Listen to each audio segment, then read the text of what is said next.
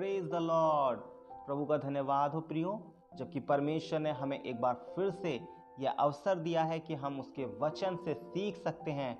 सो आइए हम परमेश्वर के वचन में से निकाल लें। उत्पत्ति की पुस्तक, उसका पहले अध्याय से लेकर तीसरे अध्याय तक। आज हम देखेंगे उस वाचा के विषय में जो परमेश्वर ने आदम से बांधी।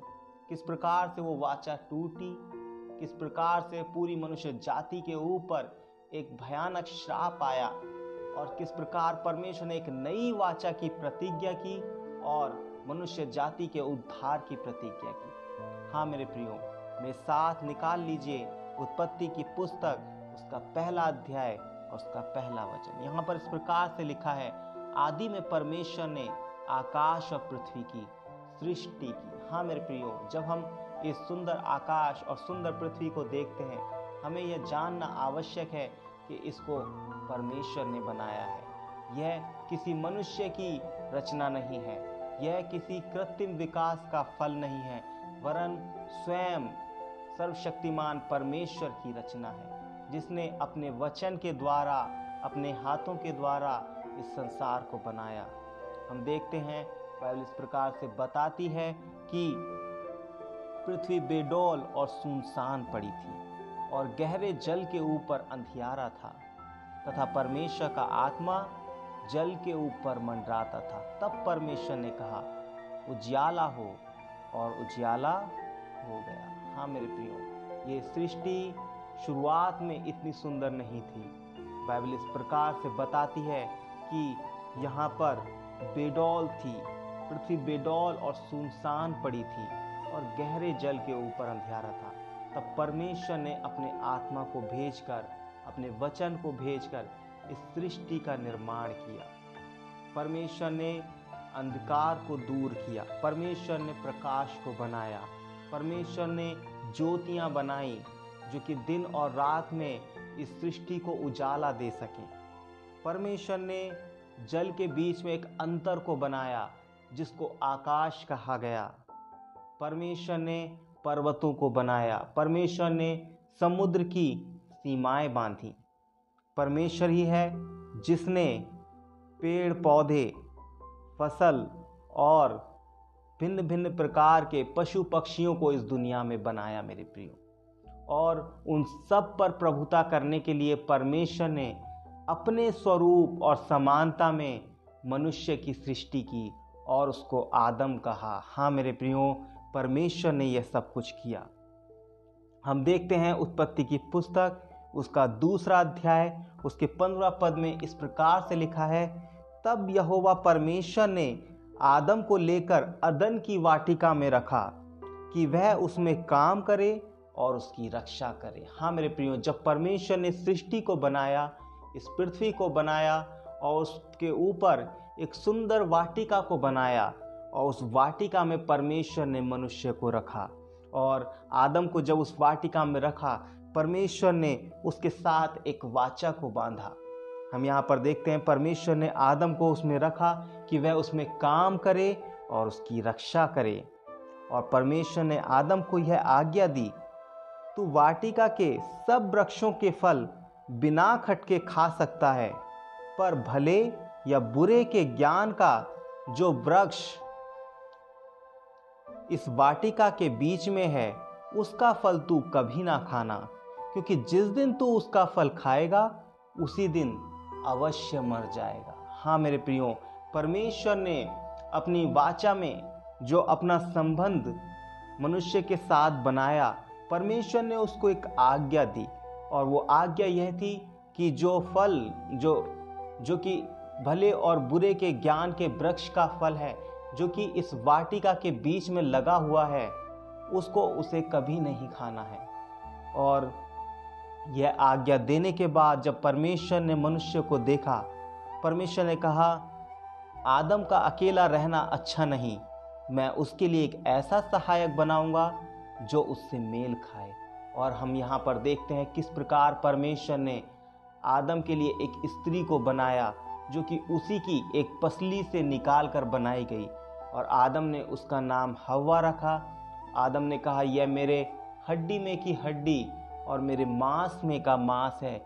इसीलिए क्योंकि यह नर में से निकाली गई है, इसका नाम नारी होगा। और इस प्रकार हवा को बनाया गया। और हम देखते हैं कि परमेश्वर ने जितने पशु और पक्षी इस दुनिया में बनाए थे, सब बहुत खूबसूरत थे, बहुत अच्छे थे। लेकिन एक एक पशु जो हम देखते हैं, सांप, वो उन सब में सबसे ज़्यादा चतुर था। और लिखा है, शैतान सांप का भेष लेकर के उनके बीच में आता है और हवा को बहलाने की कोशिश करता है। वह हवा से पूछता है, क्या सच है कि परमेश्वर ने कहा है, तुम इस वाटिका के किसी वृक्ष का फल ना खाना? ओ हवा थोड़ा सोचती है और उसके बाद आंसर देती है नहीं। इस वाटिका के सारे वृक्षों के फल हम खा सकते हैं। केवल उस वृक्ष का फल जो वाटिका के बीच में है, उसके विषय में परमेश्वर ने हमें मना किया है कि तुम ना तो उसको छूना और ना खाना, नहीं तो मर जाओगे।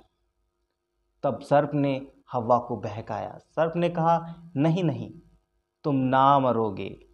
वरन परमेश्वर जानता है कि जिस दिन तुम उसका फल खाओगे, उसी दिन तुम्हारी आँखें खुल जाएँगी और तुम भले की और बुरे का ज्ञान पाकर परमेश्वर के तुल्य हो जाओगे। मेरे प्रियो, सर्प ने आदम और हवा को बहकाने की कोशिश की। उसने उनके जीवन में पाप को लेकर के आने की कोशिश की और हवा जो कि सर्प की बातों में आ जाती है और उस बात को मान लेती है और उस फल को खा लेती है। और ना केवल वो स्वयं खाती है, वरन आदम को भी खाने को देती है। और आदम भी हवा की बातों में आकर उस फल को खा लेता है और उस वाचा को और उस वाचा की जो आज्ञा थी, उसको वो तोड़ देता है। और जैसे ही वह उस आज्ञा को तोड़ता है, वास्तव में उसकी आँखें खुल जाती हैं। और उसको समझ आ जाता है कि वो नंगे हैं और वो एक दूसरे से लजाने लगते हैं। न केवल एक दूसरे से लजाने लगते हैं, बल्कि उनके जीवन में डर और भय आ जाता है। और जब परमेश्वर संध्या के समय उनसे मिलने आता है तो वो डर कर परमेश्वर से छिप जाते हैं। और परमेश्वर के वचन में इस प्रकार से लिखा है, परमेश्वर उन्हें बुलाते हैं, आदम आदम, तू कहाँ है? और आदम जवाब देता है कि मैं डर गया था, इसीलिए मैं छिप गया, क्योंकि मैं नंगा था। हाँ मेरे प्रियो, किसने आदम को बताया कि तुम नंगे हो? किसने आदम को बताया कि तुम परमेश्वर के सम्मुख नहीं आ सकते? मेरे प्रियो, जब हम पाप करते हैं, जब हम परमेश्वर की आज्ञा का उल्लंघन करते हैं, हमारे जीवन में ये डर, ये भय उस पाप के द्वारा आ जाता है। और हम परमेश्वर से एक दूरी का अनुभव करने लगते हैं। हाँ मेरे प्रियो, परमेश्वर ने इस बात को जान लिया कि आदम ने परमेश्वर की आज्ञा का उल्लंघन किया है। उसने परमेश्वर के साथ बांधी हुई अपनी वाचा को तोड़ दिया है। इसी कारण परमेश्वर ने उस समय सर्प से बातें की। परमेश्वर ने कहा, तूने जो यह किया है, इसलिए तू सब घरेलू पशुओं में और सब बनेले पशुओं से अधिक शापित है। तू पेट के बल चला करेगा और जीवन भर मिट्टी चाटता रहेगा। और मैं तेरे और स्त्री के बीच में और तेरे वंश और इस स्त्री के वंश के बीच में बैर उत्पन्न करूँगा। वह तेरे सिर को कुचल डालेगा और तू उसकी एड़ी को डसेगा। हाँ मेरे प्रियो, यही वह पद है जो हमें उस नई वाचा का स्मरण दिलाता है। यहाँ पर केवल परमेश्वर ने सर्प को श्राप नहीं दिया वरन एक नई प्रतिज्ञा की। परमेश्वर ने एक नई वाचा की प्रतिज्ञा की। परमेश्वर ने कहा, जिस स्त्री के द्वारा तूने इस संसार के ऊपर श्राप लेकर आया है, जिस स्त्री के द्वारा तूने आदम को बहकाया है, जिस स्त्री के द्वारा तूने इस दुनिया के अंदर पाप को लेकर आया है, मनुष्य जाति को पाप के अंदर लेकर आया है, उसी स्त्री के वंश के द्वारा मैं तेरे सर को कुचल डालूँगा।